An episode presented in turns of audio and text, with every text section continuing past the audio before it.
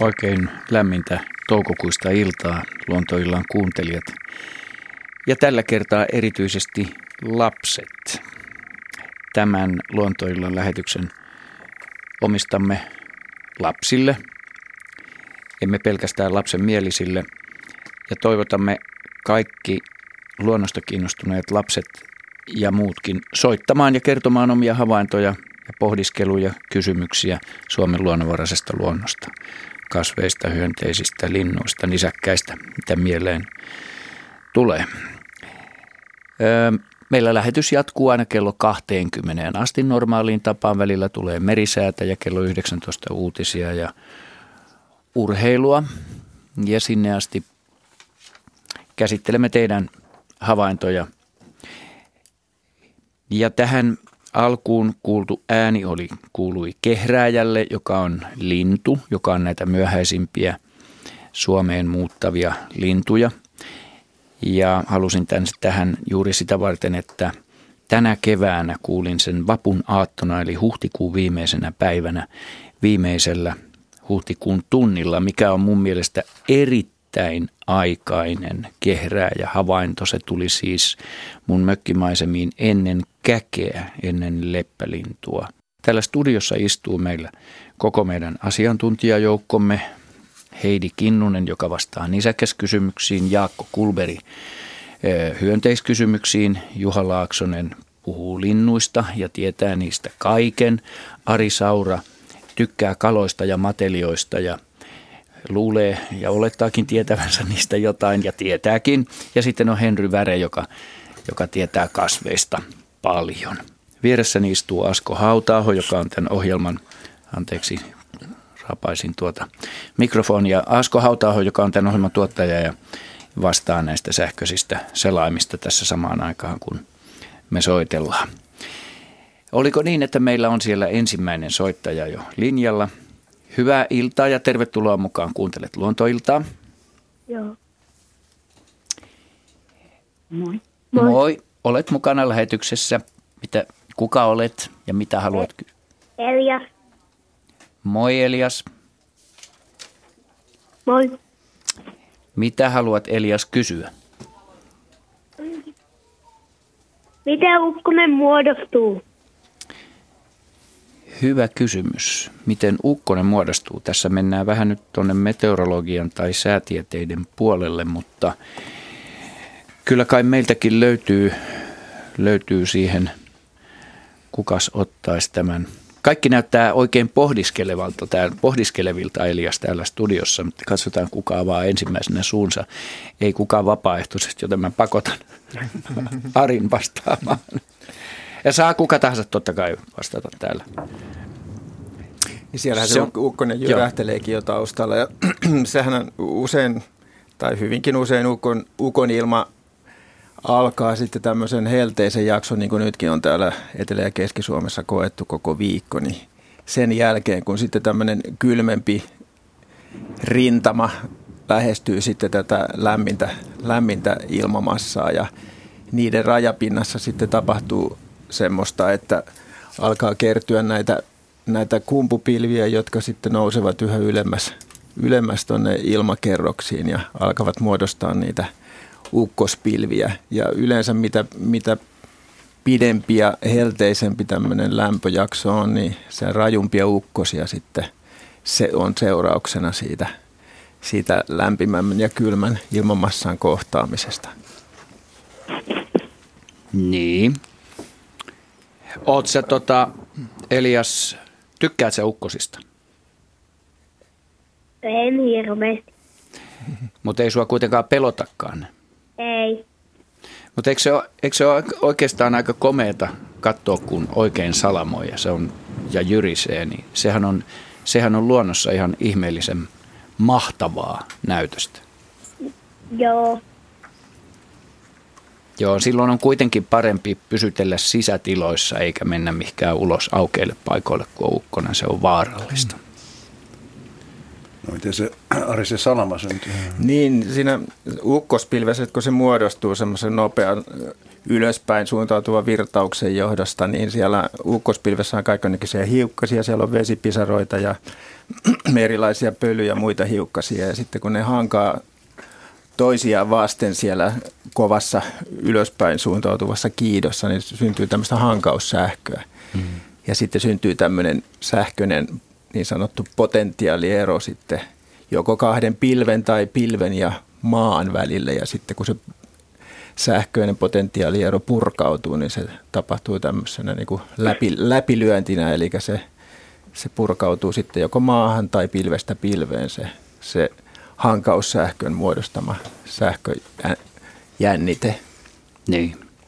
Ja sitten se jyrähtely tapahtuu tietysti siitä, että kun se purkaus etenee siellä niin kuin ääntä, äänen nopeudella ja rikkoo tavallaan niin kuin äänivallin niin, tai ääntä nopeamminkin, niin tapahtuu tämmöinen niin kuin jyrähdys sitten. Sama jyrähdyshän kuuluu, jos esimerkiksi suihkukone lentää nopeasti meidän yli, niin äänivallin rikkoutuminen. Sitä voi laskea vähän mielessänsä, missä päin se ukkosrintama on, kun ensin näkee salaman ja montako sekuntia menee ennen kuin tulee jyrähdys, niin siitä voi päätellä vähän se, kuinka kaukana ukkonen vielä on. Niin tosiaan ääni liikkuu ehkä noin 300 metriä sekunnissa, kyllä. että se sitten... Jos laskee kolmeen, niin se on noin kilometri. Jeps. Mm, kyllä, just näin. Joo. Miltäs vastaus kuulosti, Elias? Joo, hyvältä. Hienoa. Kiva. Oletko nyt tyytyväinen tähän vastaukseen? Joo. Kiva.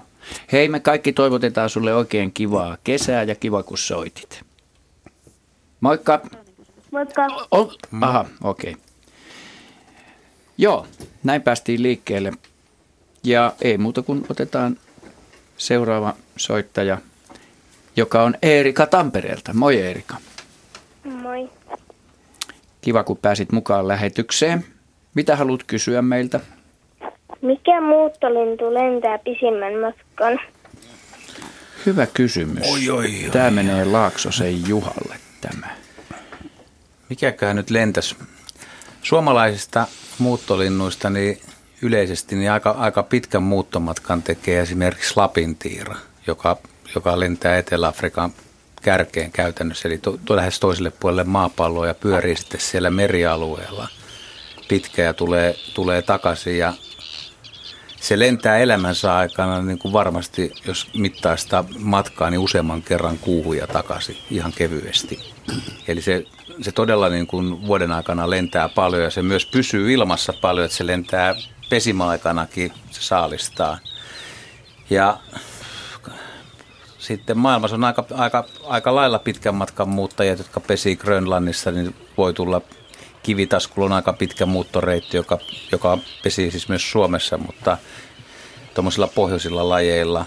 Ja tuota, pisimmät vissiin tämmöiset yhtenäiset muuttomatkat, mitä on nyt mitattu, niin no, voi kaverit vähän auttaa, mutta punakuiri lensi tuolta 11 000 kilometriä se on, ja, ja se mikä siitä tekee kaikkein jännimmän, niin se on lentänyt sen pysähtymättä todennäköisesti siis syömättä ja juomatta koko ajan ilmassa, mikä on niin kuin y- Yhdeksän vuorokautta yhtä jaksosta jaksoisesti. Se on tosi hurja. Aleuteilta uuteen Seelantiin tai mm. jonnekin sinne. Eli, eli, eli kun ajatellaan, että Suomi on 1300 kilometriä pitkä, niin sitten niin. yhdeksän kertaa Suome, Suomen päästä päähän. Mutta Lapitiirasta mm. mainitaan muun muassa, muun muassa, että luontoportti mainitsee, että 70 000 kilometriä on yksi muuttomatka, mutta siihen tulee jo mutkaa ja kiemuraa, eli se ei lennä mitenkään niin kuin suoraan.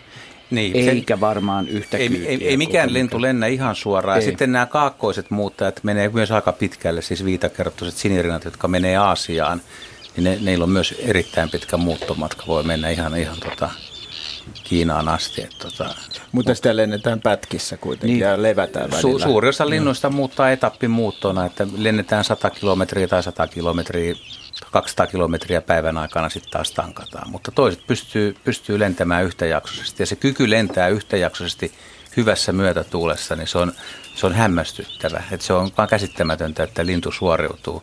Ja se, mikä se on, tekee siitä mielenkiintoisen, niin niin se pystyy, se nälkä ei tule, mutta jano voi tulla. Että kun mm. lintu pysä, joutuu pysähtyä juomaan, että ei pysty vettä tuottaa niin paljon. Eikö meidän haarapääskyt joudu jossain tapauksessa lentämään Saharan yli, esimerkiksi tuolta Afrikasta kun ne tulee, niin tota, siinä voi tulla jo jano matkalla. Siinä on aikamoinen hiekka-aavikko yli, ylitettävänä. Kyllä, kyllä, mutta osa pikkulinnusta lentää myös Afrikan yli, siis pajulintukin, niin se, siitä on, on eri teorioita, että mennään keitaalta keitaalle, mutta sitten jos on hyvä myötätuuli ja korkealla, niin hyvässä niin kuin tuulituupparissa, niin pienikin lintu pärjää. Mä oon esimerkiksi Saharan pohjoisosissa nähnyt, nähnyt tota niin, ei tarvitse olla edes keidas, mutta esimerkiksi yksittäiset vihreät pensaat, mitä siellä on toukokuussa, niin jos sinne menee katsoa, mitä lintuja siellä on, niin siellä voi olla pajulintua ja hernekerttua ja mm. pensaskerttua ja niin poispäin. Että siellä ne piilottelee päivät ja sitten ne muuttaa yöllä. Ei Silloin mm. on parempi tuuli ja parempi lämpötila mm. Mutta eikö Juha ole niin, että kun linnut on muuttaneet, niin meillä ulkosaaristossakin sitten kun katsotaan muuttolintuja ja, ja saaristossa, niin, niin voidaan nähdä, että ne on aika väsyneitä, kun ne mm. tulee.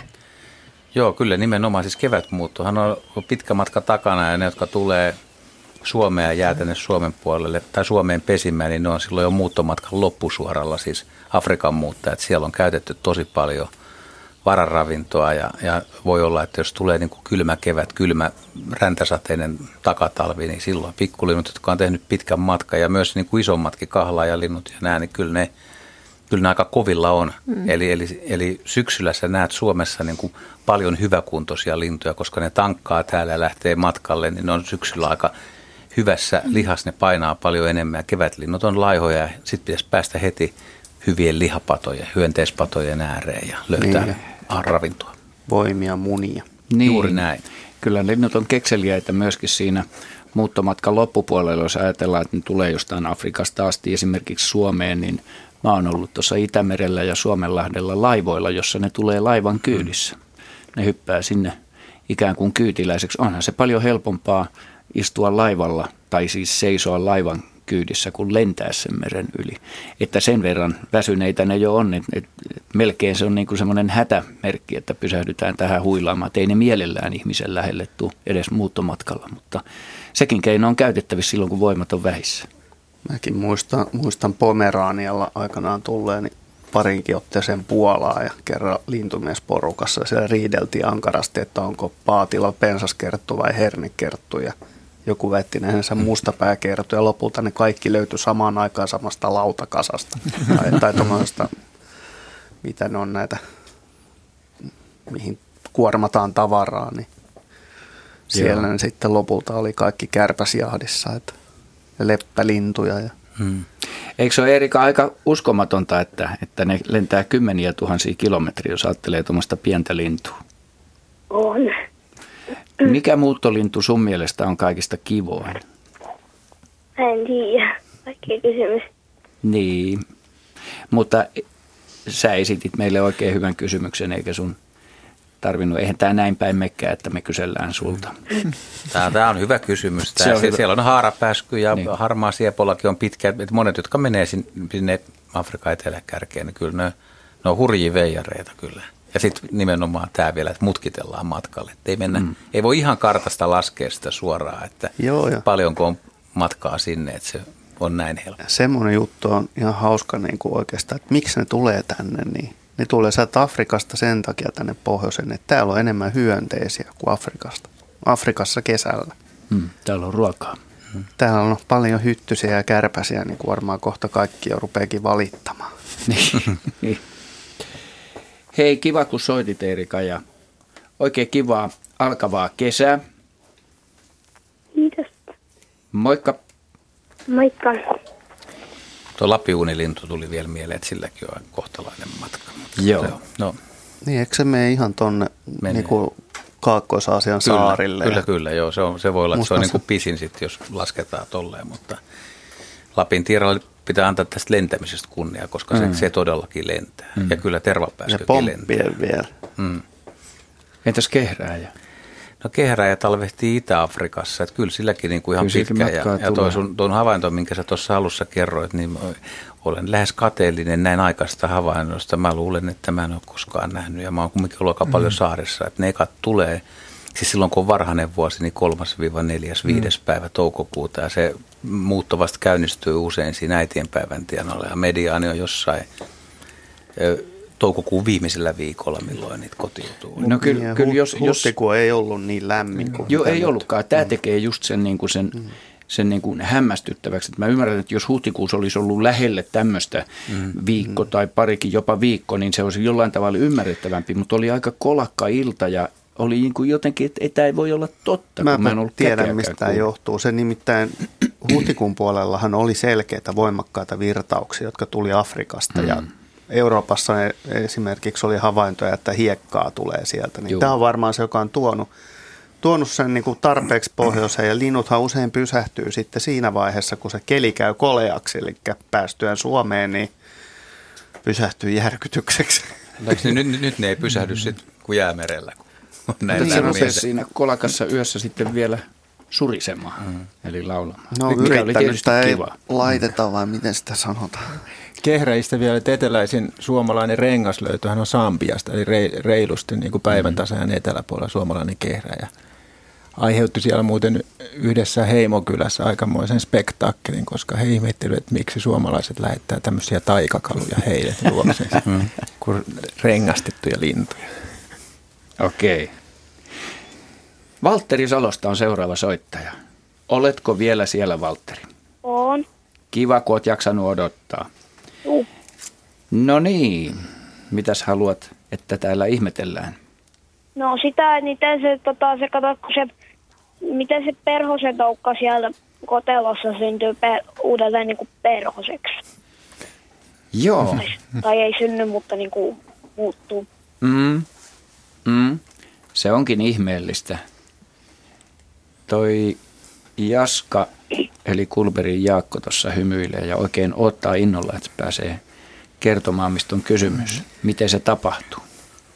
Joo, se, tämä on semmoinen juttu, että sitä voi oikeastaan ajatella sillä lailla, että kun hyönteisiä on monenlaisia, sekä tämmöisiä niin kuin vanhempia, niin kuin ryhmän, ryhminä vanhempia otuksia ja sitten perhoset ja kärpäset ja pistiäiset esimerkiksi on voi sanoa tavallaan kehittyneempiä, monimutkaisempia otuksia kuin eräät muut, kuten sudenkorennot. Ja esimerkiksi sudenkorennoilla, joka on hyvin vanha ryhmä, lennellyt jo kivihiilikaudella, niin erittäin kauan sitten, jopa kauemmin kuin mitä tässä on ikää meillä kaikilla yhteensä.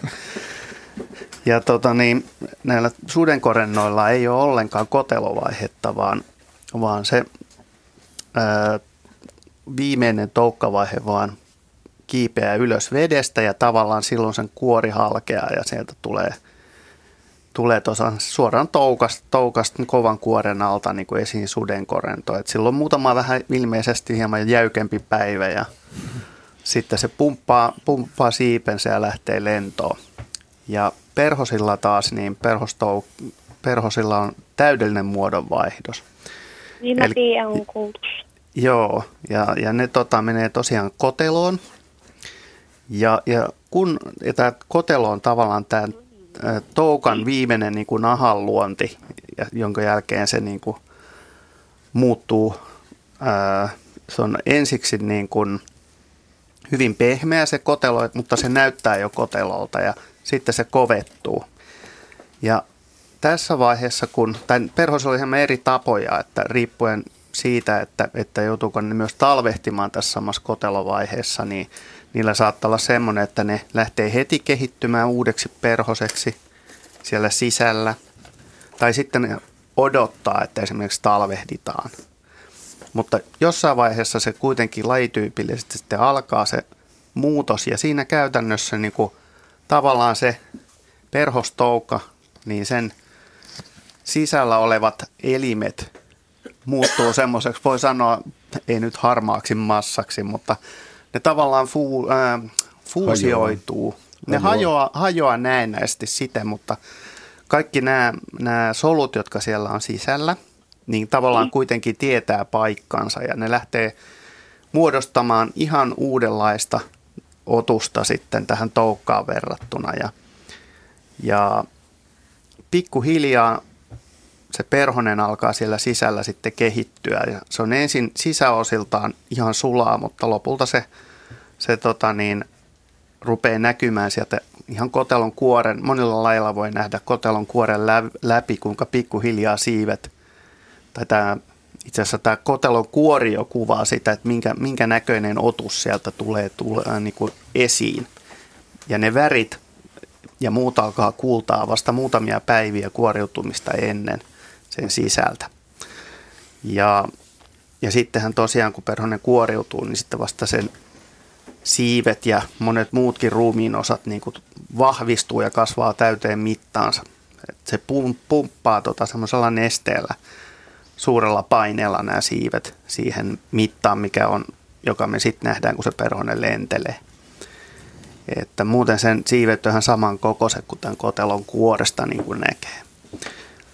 Sitten monilla, monilla muilla hyönteisillä niin tämä kotelon kuori saattaa olla niin tiivis ja ihan yksinkertaisen näköinen, että siitä ei oikeastaan voi mitään päätellä, että minkälainen otus siellä on sisällä. Esimerkiksi pistiäisillä ja, ja usein kärpäsillä on juurikin näin, että, että se, siitä on vaikea arvata, että onko tämä nyt edes pistiäisen tai kärpäsen kotelo. Hmm. Oi, että niin kuin se kärpänen niin kuin koteloituu.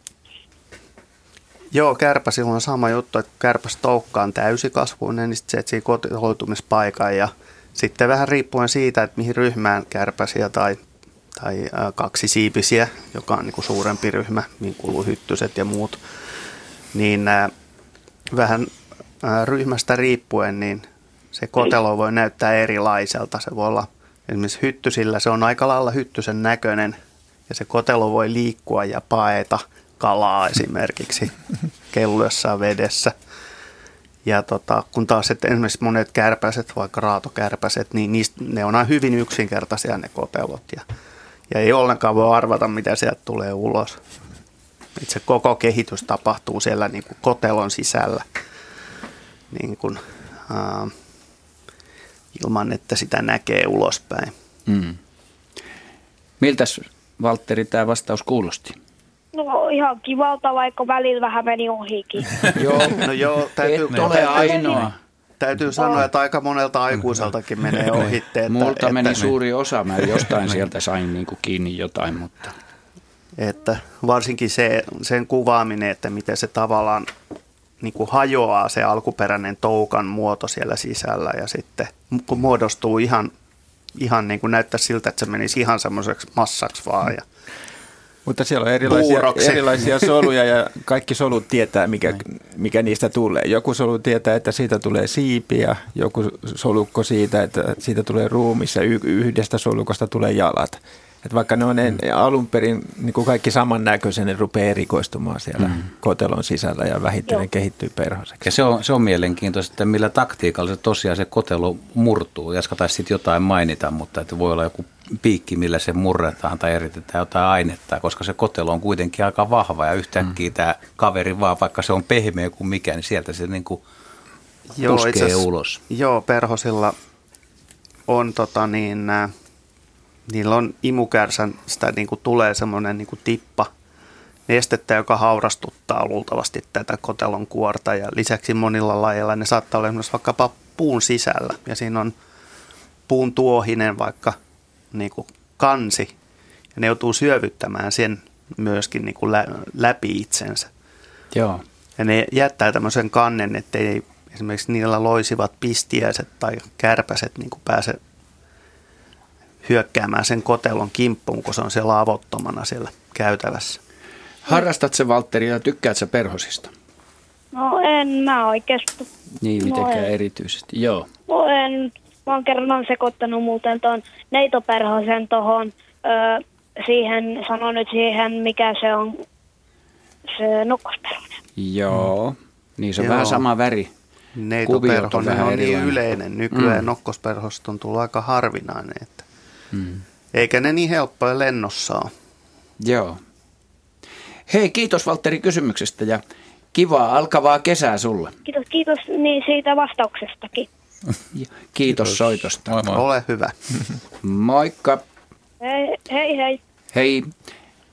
Joroisista Inka, viisivuotias, sähköisesti kysyy täällä, että osaavatko kaikki koppakuoriaiset lentää? Olen pohtinut sitä tänään kovasti. Jaha, tämä taas mennä mun piikkiin. Tämä menee sun piikkiin nyt. No kovakuoriaisissa on, no kaikki kovakuoriaislajit eivät osaa lentää, mutta jopa saman lajin sisällä on, tai yhteen lajiin niin kuuluu semmoisiakin niin kantoja tai populaatioita, että osa yksilöistä osaa lentää ja toisilla ei taas siipiä ollenkaan. Ja usein nämä tämmöiset tota, kovakuoriaiset, jotka, jossa on näitä molempia, niin niistä näkee, että, että se siipien kehittäminen, se on kallis prosessi, siihen menee paljon energiaa. Ja nämä, jotka ei kehitä siipiä, niin niillä esimerkiksi naaraat voi munia enemmän munia. Niin kuin tavallaan niiden siipien menettämisen kustannuksella. Ja, ja ilmeisesti monilla hyönteisillä, joilla on tämä vaihtoehto, että ne voi olla joko siivellisiä tai, tai lyhytsiipisiä tai siivettömiä, niin, niin se, että kumpia niistä tulee, niin se on usein ympäristöstä johtuvaa. Että siellä voi olla joku niin kuin luonnossa tapahtuva juttu, jonka takia ne päättääkin, että ehkä tässä nyt kannattaa laittaa siivet kehiin kotelossa olon aikana, tai sitten ei. Että Joo. Onko se mutta, kuitenkin... mutta esimerkiksi monet maa, isot maakiiteiset, niin ne ei pysty lentään, mutta vaikka jos ajatellaan kiitäjäisten sukua, mihin kuuluu useita tämmöisiä 2-3 senttisiä suuria koppakuoriaisia, mm. niin vaikka melkein kaikki on totaalisti lyhytsiipisiä, niin sitten kuitenkin yksi niistä, joka, joka tota elää tämmöisillä kosteilla paikoilla ja osaa jopa sukeltaa Mm. ravintoa itselleen veden mm. alta, niin se myöskin osaa sitten yllättäen lentääkin mm. vielä. Ja näillä lentävillä lajilla on tietysti se etu, että ne pystyy paremmin löytämään semmoisia paikkoja, joissa ne voivat elää. Ja, mm. ja esimerkiksi kosteikkojen löytäminen, järvenrantoja ja tuommoisten, niin se saattaa vaatia vähän sitä lentämistä. Että Kumpi on enemmän, lentäviä ja lentämättömiä lajeja? Riippuu hirveästi ryhmässä. Joo. ryhmästä. Esimerkiksi kärsäkkäissä, lehtikuoriaisissa. Pistetään kaikki yhteen. Seppämäisissä, niin. kovankuoriaisissa lentäminen on yleisempää. Mm. Okei. Okay. No niin. Mutta eikö Jaakko ole niin, että sitten kun ne on tarpeeksi isoja, niin se lentäminen muuttuukin, se alkaa olla usein vähän epävakaata niillä isommilla lentäjillä. No itse asiassa se on vakaata, mutta se ei ole erityisen taitavaa. Ei, ei. Ja niitä huomaa napsahtelevan vähän sinne sun tänne. Joo, sen, sen huomaa esimerkiksi, kun auto, autolla... tai kuparikuoriaisia Niin, kun isä, isä ajaa, ajaa vähän liian lujaa autolla, niin siihen tulee kaikenlaista niin kuin siihen tuulilasiin kopsahtelee ja, ja sitten on kovakuori ja sitten sisuskalut pitkin ikkunaa. Ja. No niin. Joo, kiitos Inkalle tästä kysymyksestä, eli että suurin osa koppakuoriaisista lentää. Ja sitten otetaan Emilia, joka on joutunut odottamaan siellä puhelimen ääressä pitkään. Kuhmoisistako Emilia soittelet? Joo. Kiva, kun jaksoit odottaa sun vuoroa. Mitä sä haluat kysyä? Onko jollain kaloilla enemmän piikkejä kuin jo, kuin muilla ja miksi, jos on? Hyvä kysymys. Ari vastaa tähän. Mm, periaatteessa kaloilla on kyllä lajista riippumatta niin aika lailla sama määrä niitä piikkejä eli luita, mutta että joillakin lajeilla sitten ne on niin kuin osa esimerkiksi niistä lihaksen sisässä tai lihan sisässä olevista ruodoista, niin on surkastunut ihan melkein olemattomiin, niin ettei niitä juuri näy. Mutta niillä on niin kuin noin periaatteessa niillä on samat luut.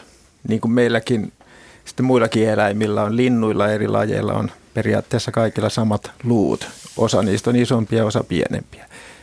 Ja samaten nisäkkäillä sitten esimerkiksi ilveksellä ja koiralla niin on samat luut vähän eri muodossa. Ja kal- kaloilla on nyt sitten tämä sama juttu, mutta että on semmoisia kaloja, joilla osa niistä luista on hävinnyt niin pieniksi, tai lähes kokonaan kadunneet. Että voidaan sanoa, että niillä on vähemmän piikkejä kuin toisilla kaloilla. Ja kyllähän se nyt tietää sitten kalaa syövä ihminenkin, että esimerkiksi näissä sääriissä ja muissa särkikaloissa on paljon ruotoja, koska niillä on hyvin kehittyneet ne lihasruodot. Hauella samaten on hyvin paljon niitä lihasruotoja. Sen sijaan esimerkiksi siijalla tai ahvenella tai kuhalla, niin ne lihassuodot on aika pienet ja ainoastaan vain yksi haaraset. Et jos ajattelee näitä esimerkiksi näitä hauen kaksihaarasia ruotoja, ne on hyvin kehittyneitä. Ja sitten tietysti niillä on jos tarkoitat piikeillä ihan esimerkiksi niitä ulkoisia piikkejä, esimerkiksi ahvenella on selässä ne selkäevän piikit, niin tota, niitähän ei ole kaikilla kaloilla ollenkaan. Jotkut on hyvin niin kuin sileitä ja piikittömiä. Mutta sitten just näillä ahvenkaloilla, joihin kuuluu esimerkiksi ahvenen lisäksi kiiski ja kuha, niin niillä on hyvin kehittyneet nämä selkäpiikit, samoin kuin monilla simpuilla, ja nehän on semmoinen puolustautumisväline, ja niiden selkäpiikkien lukumäärä vaihtelee sitten näiden lajien, lajien välillä kyllä huomattavastikin. Joo, miltäs kuulosti Emilia? No kyllähän se oli kiva saada vastaus, kun tätä on mietitty. Joo. Kerropas muuten, että mitä meidän kuuloluut on. Mitä meidän Siis tämä ei ollut Emilia sulle, tämä oli, ei, tämä, oli, tämä, tämä oli Arille esitetty. Se on aika jännä kysymys. juttu, että mistä meidän kuuloluut on, tota, mitkä on vastaavat kaloilla. No kerropa Jaska. Niin, nehän on siis, nehän on tota, tavallaan niin kuin, ää, osia niin kuin kaloilla niin kuin ensimmäiset niin kuin luista, jotka on tässä, tässä tota niin, ihan pään, pään alueella, että ne on nisäkkäillä niin muuttunut pienen pieniksi ja lopulta ne on päässyt meidän korvaan koputtelemaan tärykalvoa ja niin poispäin. Niin, Joo. Niiden syntyhistoria on tällainen. Mm. Joo, eli aletaan olla tässä vastauksessa jo aika loppumetreillä. Hei, o, tyydyttikö tämä vastaus sinua vai haluatko vielä kysyä jotain? Piikkeihin? Kyllä riitti. Hyvä, oikein kiva. Kiva kun soitit ja kivaa kesää. Kiitos samoin. Moikka. Moikka. Otetaan vielä yksi soittaja ja sitten otetaan ensimmäinen kuvallinen kysymys, että ehditään ne käsitellä tämän illan aikana. Veikko soittaa meille Kemijärveltä. Hyvää iltaa Veikko. Iltaa. Mitä kuuluu? Hyvää. Kiva. Onko ollut lämmintä siellä Kemijärven suunnilla viime aikoina? On. Eikö sekin ole ihan mukavaa? On se kyllä aika mukavaa. Mitä sä haluat Veikko kysyä meiltä? Miksi karhut on niin vahvoja? Joo, hyvä kysymys. Tämä on karhun murinaa eikä, eikä meistä kukaan täällä studiossa. Tämä tulee äänitehosteena tuolta meidän arkistoista. Nyt mä kysyn ennen kuin, ennen kuin annetaan vastaajille vuoro, että, että kysyjäkin saa. Ö, ootko sä nähnyt karhua koskaan luonnossa? En. Joo. Haluisit sä kenties nähdä karhu joskus luonnossa vai? No, en. Mä oon pikkusen samaa mieltä sun kanssa. Mä en ihan välttämättä haluaisi joutua luonnonvaraisesti karhun kanssa ihan kasvokkain. Paitsi tietysti jossain turvallisessa piilokojussa, mutta olisi se aika jännittävä hetki, suorastaan pelottava. No mutta, miksi karhu on niin vahva? Heidi, Heidi Kinnunen vastaa tähän. Nyt Veikko kysyit vaikeasti, mutta jos lähtisit vaikka siitä, että isoimmat Suomessa olleet karhut tiedetään luonnonvaraista on ollut semmoisia 350 kilosiakin karhuja. Ja kyllä ne nyt on hurjan kokoisia, jos ne on kolmen ison miehen kokoisia. Ja jos on kolmen ison miehen kokonen, niin on vielä enemmän kuin kolmen ison miehen voimat mä ajattelen silleen, että kun se kulkee neljällä jalalla, niin ne jalat vahvistuu koko ajan siinä. Mutta sen lisäksi se etenkin silloin nuorena kykenee myös kiipeämään puuhun ja sillä on tosi vahvat ne etujalat ja nämä rintalihakset.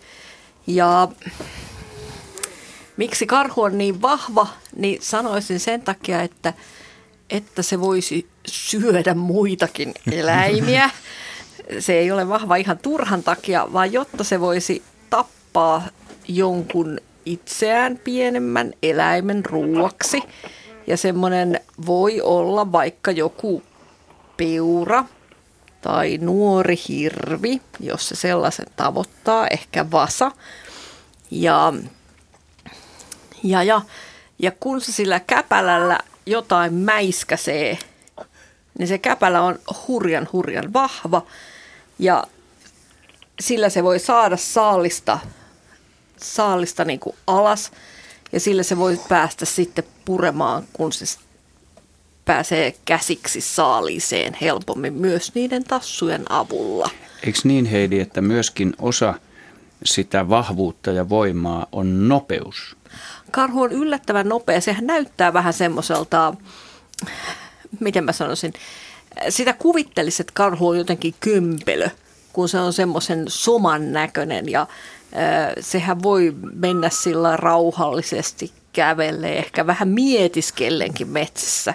Mutta sitten kun karhun tulee kiire, niin karhu kyllä laukkaa nopeammin, kun ihminen juoksee.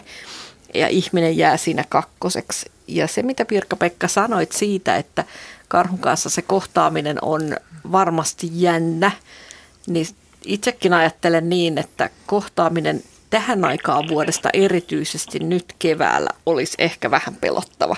Hmm. Koska tähän aikaan vuodesta keväällä naaraat on liikkeellä niiden pienten poikasten kanssa, jotka on syntynyt ihan talvella ja lähtenyt pesästä. Ja, ja kun se äitikarhu niitä pieniä vauvojaan puolustaa, se voi olla aika hurja. Hmm. Ja ehkä se on niin kuin se ainoa todella vaarallinen tilanne, mihin voi joutua sitten, että joutuisi sen äitikarhun ja pentujen väliin ja sitten se äiti jostain syystä huolestuisi niitä pentujaan puolustamaan ja, ja kokisi ihmisen vaaraksi. Muutoinhan karhu pyrkii kyllä välttelemään ihmistä. Ja... Yleensä karhut on tosi mm. lepposia ja väistää ihmisiä ja jos metsässä mennessään pitää vähän ääntä, mm. niin kuin ihminen nyt aika harvoin onnistuu ihan äänettä menemäänkään, mm. niin karhu sen huomaa ja se hiippailee kyllä sieltä polulta mielellään pois. Mutta kyllä niitä kohtaamisia kuitenkin joka kerta sattuu ja jos karhun kohtaa, niin ihan kiltisti kannattaa lähteä perääntymään ja hmm. väistää karhua. Että, ja ehkä sitten äärimmäisessä tilanteessa, jos karhu meinaa jo kohti tulla, niin sitten yrittää itse pitää meteliä ja pelottaa sitä pois. Joo. Ihan sy- suinpäin ei kannata lähteä juokseen pakoon, koska, koska karhu on petoeläin, niin saattaa se, silloin niin kuin – keksiä. Saada, saada niin. semmoisen niin kuin vaistomaisen, niin kuin, että oho, että tuossa nyt saalis lähtee, pa- saalis lähtee pakoon. Ja, ja niin kuin se on ehkä se, mitä ei kannata tehdä, että perääntyy vaan rauhallisesti, niin kuin Heidi, Heidi neuvoi, niin tilanteesta ja sinne, mistä tuli. Miten tuo karhu lihasmassa pieneneekö se talvilevan aikana? Kyllä varmasti tota, karhut herää laihempana talvella. Kun... Eli siihenkin tarvitaan lihaksia ja voimaa. Eli sitä käytetään talvet, talven Kyllä käytetään, mm. kyllä käytetään, mutta karhuthan tota, niin, pol, polttaa, polttaa, omaa, polttaa energiaa. omaa energiaa ja sitä vartenhan syksyllä niiden pitää kovasti yes. myös tankata. Et laihana se karhukin herää ja nälkäisenä keväällä. Mä toisin tähän vahvuuskeskusteluun yhden aspektin, mitä esimerkiksi lintumielessä on monta kertaa pohdittu tai lintukysymyksissä, mikä on niin kuin, kun karhuhan on kiistatta metsän kunkku ja varmasti niin kuin vahvin eläin, mutta sitten kun suhteutetaan sitä, niin linnuissa niin kuin pidetään varpuspöllöä, eli pientä lintua kuitenkin suhteessa vahvempana kuin, kuin suurta lintua, esimerkiksi maakotkaa, koska varpuspöllö pystyy kantamaan suhteessa suurempaa saalista ja mulla tuli vain nisäkkäistä mieleen niin kuin tämmöisiä vahvoja eläimiä, mitä itse on nähnyt maastossa, niin esimerkiksi ahma, ahman niska, kun ahma kantaa saalista, niin se, se on niin kuin aivan hämmästyttävän vahva. Ja toinen, mitä arvostan suuresti vahvuuden perusteella, niin on kärppä. Mm. Et kär, kärppä on niin kuin kanssa hämmästyttävän Joo, vaikka, vaikka se on nopea ja laiha ja tällainen sut, sutjakkaasti liikkuva, niin mm. niin pystyy tekemään aikamoisia niin se ihmeitä. kantaa monta kertaa oman painonsa. Mm. Kyllä. Mm.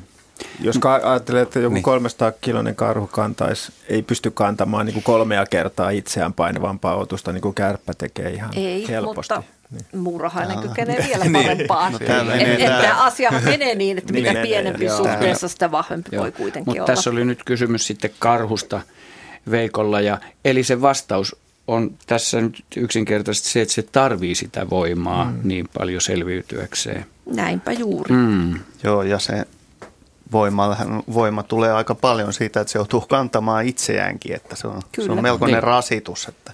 Niin. Miltä tämä Veikko kuulosti? No, en minä kovin hmm. Niin. Joo. Tota, kiva kun soitit ja oikein kivaa loppukevättä Veikko. Moikka. Vaikka. Nyt otetaan se, mitä äsken puhuin, kuvallinen kysymys. Tähän ennen merisäätä ehditään se ottaa. Ja täällä, täällä tota noin, ö, tämän on lähettänyt siis Fiskarin alakoulun toisen, toinen luokka käy usein läheisessä metsässä tekemässä luontohavaintoja ja heiltä on saatu tähän lähetykseen kuvalliset kysymykset.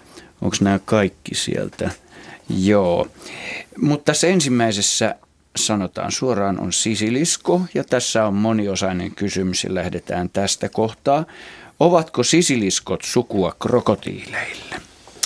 No niin, siinä on oikein hyvä kysymys. Jos nyt katsoo sisiliskoa, niin sehän kieltämättä näyttää niin kuin pieneltä krokotiililta mm. tämä olemus, olemus, että siinä on jalat sivuilla ja tämmöinen suomumainen peite ja pitkä häntä. Mm.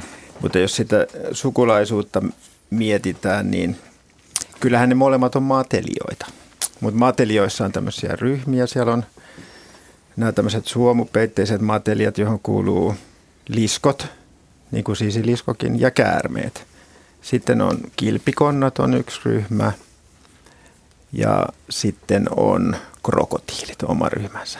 Eli siinä mielessä ne on oikeastaan aika kaukasta sukulaisuutta, suku, kaukaisia sukulaisia keskenään. Ne krokotiilithan on hyvin tämmöinen vanha eläinryhmä, että ne on ollut jo kymmeniä miljoonia vuosia samannäköisiä ja sisiliskot on huomattavasti myöhemmin sitten kehittyneet, että siinä mielessä vastaus on, että kyllä ja ei. Mm.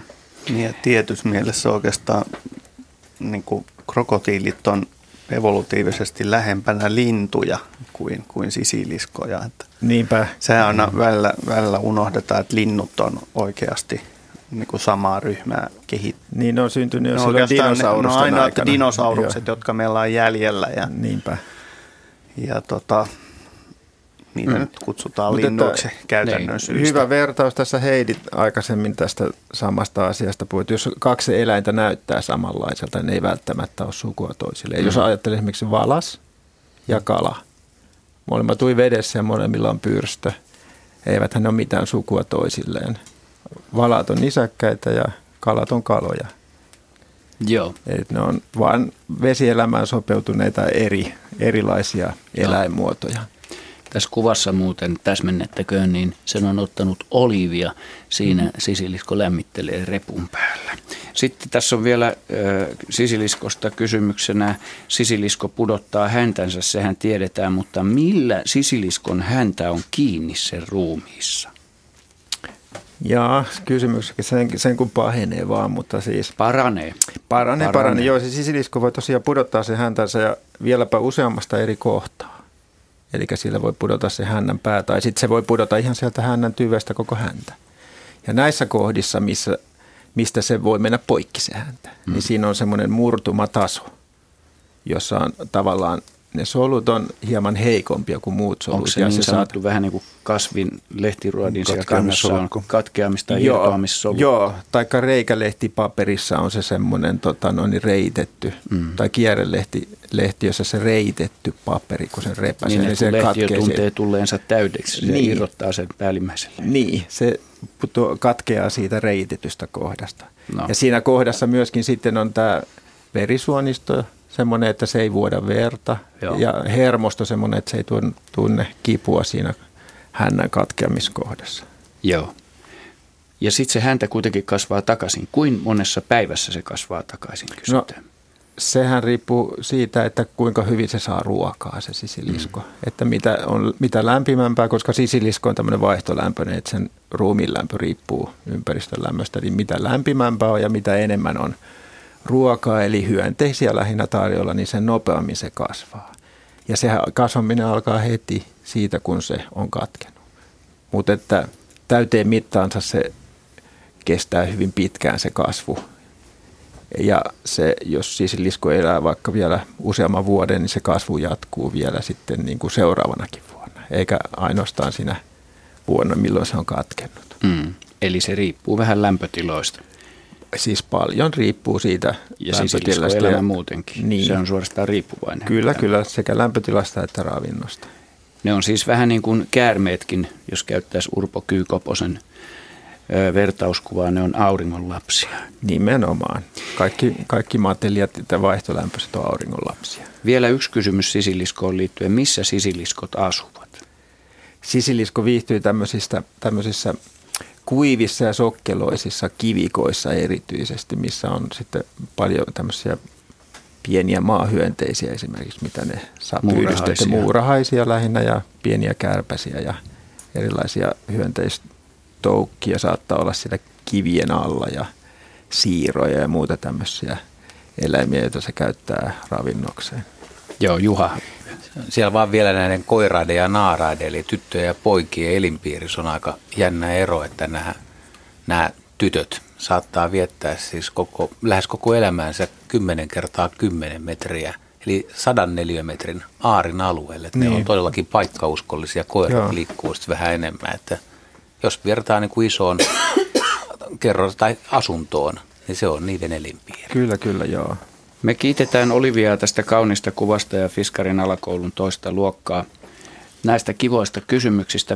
Yle, Radio Suomi. Jenna Väisäsen lapsi on tänään seitsemänvuotias koulumatkalla nähnyt tiellä kyyn, pikkukyyn ja oli ajaa sen päälle, kun ei huomannut ajoissa. Ja nyt hänellä on herännyt kysymys, voiko käärme purra polkupyörän renkaan rikki? Oho. Kova, kova juttu. Tota, sanoisin kyllä, että ei. Se on kuitenkin aika sitkeä ja kovaa se kumi ja käärmeen hammas on tarkoitettu lävistämään vain joku pikkujyrsiä nahan, joka on hyvin ohut. Että sanoisin, että ei kyllä ole sitä pelkoa, että, että kyykäärme puraisi polkupyörän kumin puhki. Ja onneksi sillä ei ole syytäkään. Eikä sillä ole mitään syytäkään sitä purasta, joo, näin on. Joo, hyvä, eli ei. Ja sitten, sitten tulee kysymys, kymmenvuotias Matias kysyy, mikä on Suomen lihavin lintu? Mitäs Juha siihen sanot? Lihavin. Broileri.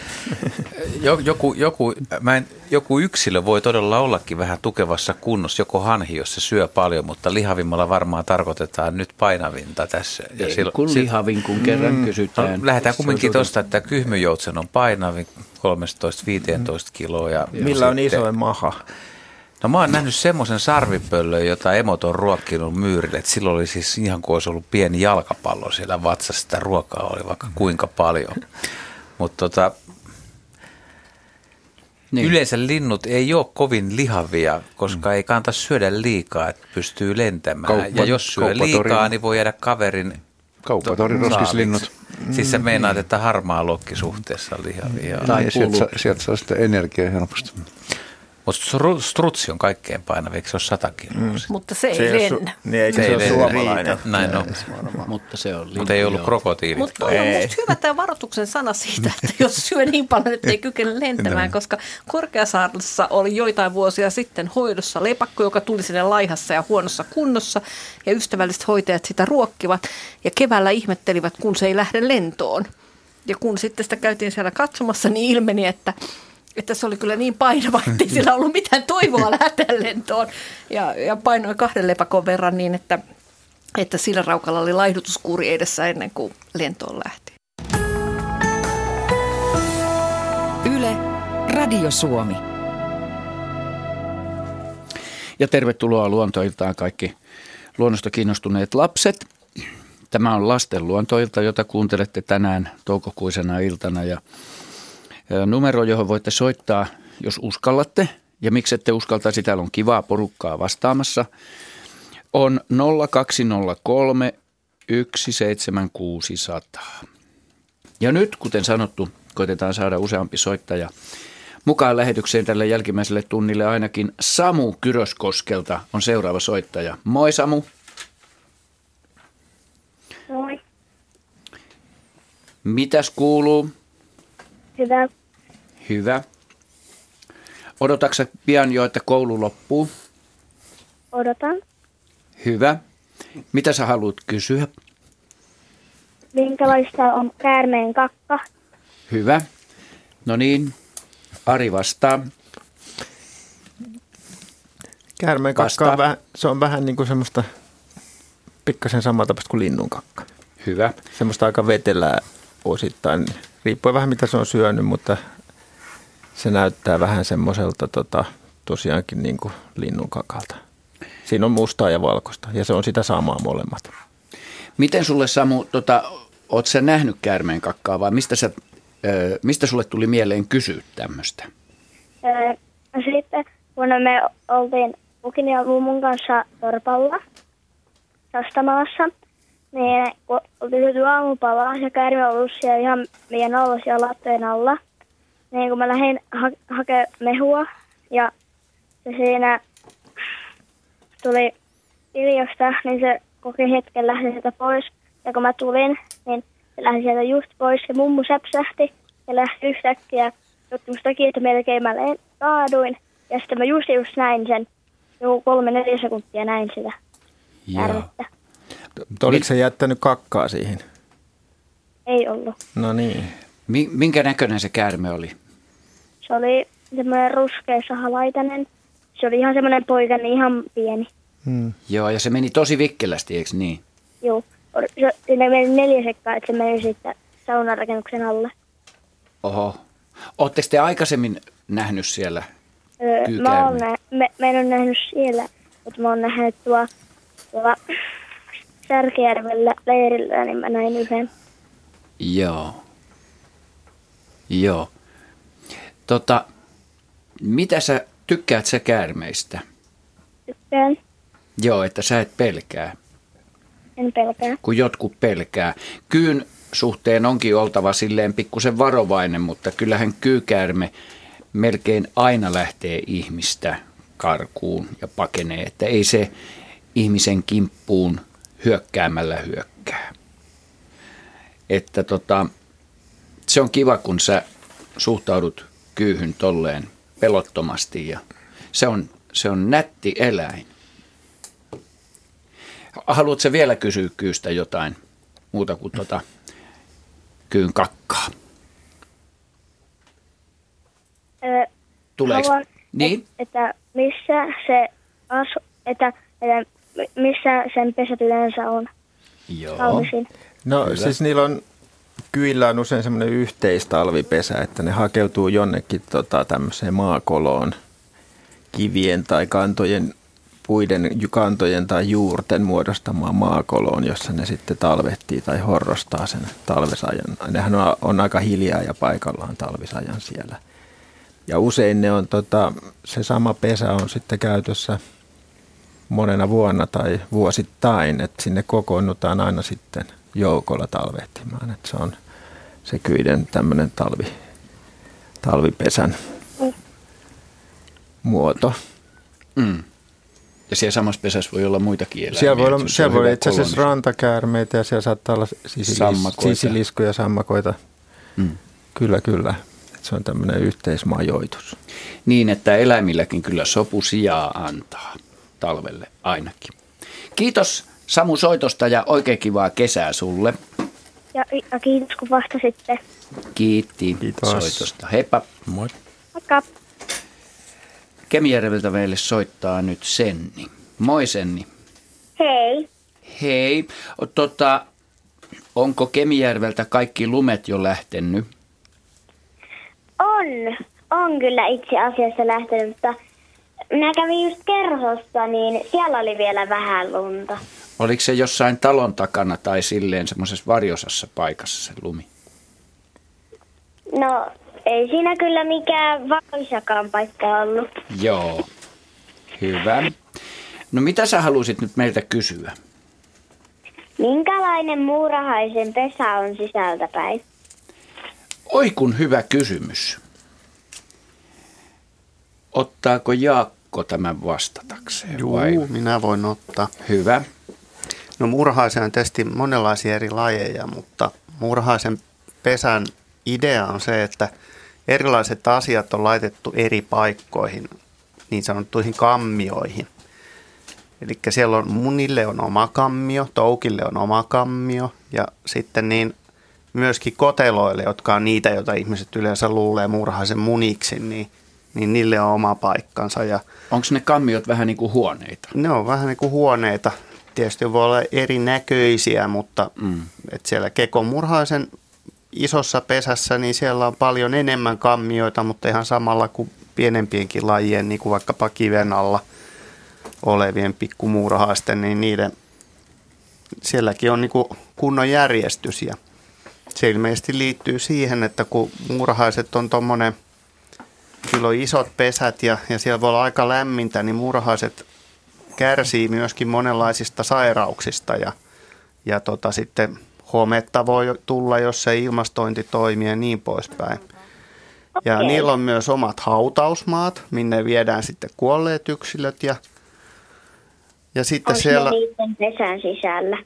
Ei, ne vie kaikki, tota, niin, jos ajatellaan kekomuurahaisia, niin ne kuljettaa ne niin kuin aika pitkällekin pesän ulkopuolelle just sen takia, että, että jotkut niistä on esimerkiksi voinut kuolla sairauksiin ja sitten niin se ei olisi kovin fiksua säilyttää niitä kotona.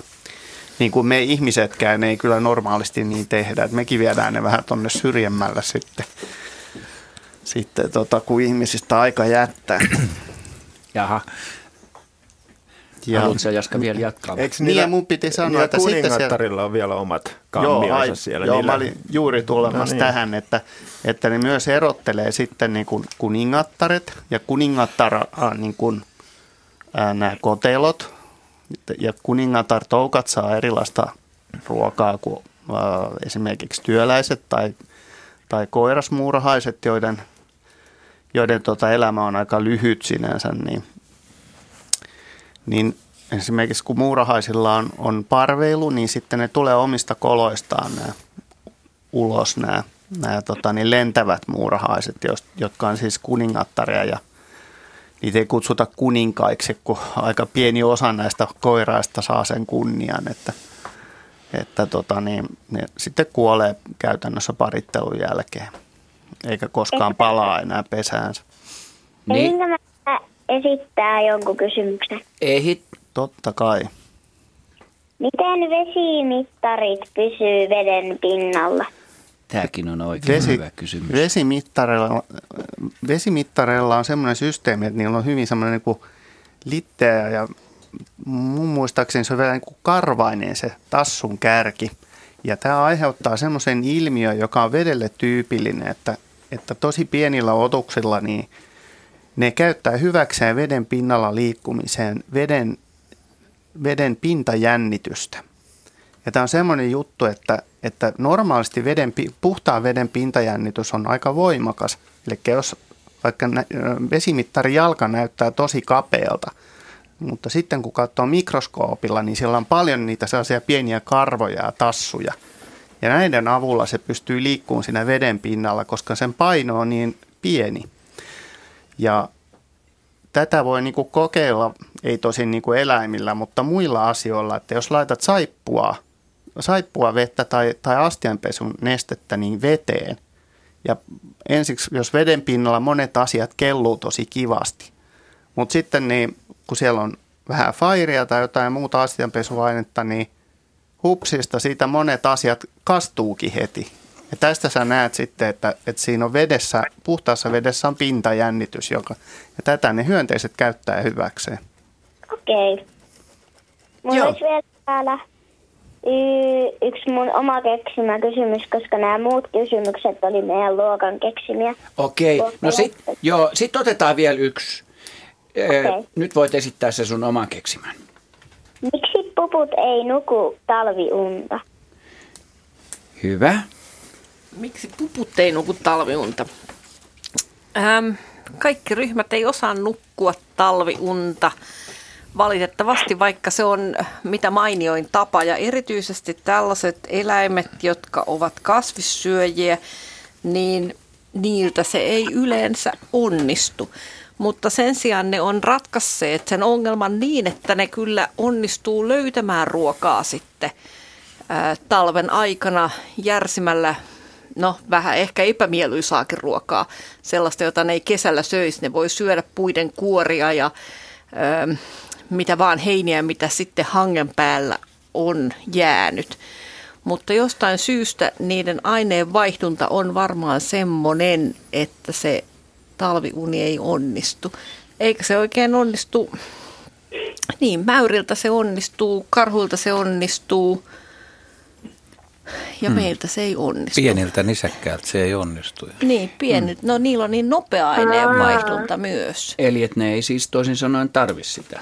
Joo, eikä ne tarvitsekaan sitä, mm. koska ne onnistuu, ne on ratkaisseet sen ongelman löytämällä sen ruoan muuten. Mutta kyllä kaikilla jänniseläimillä on.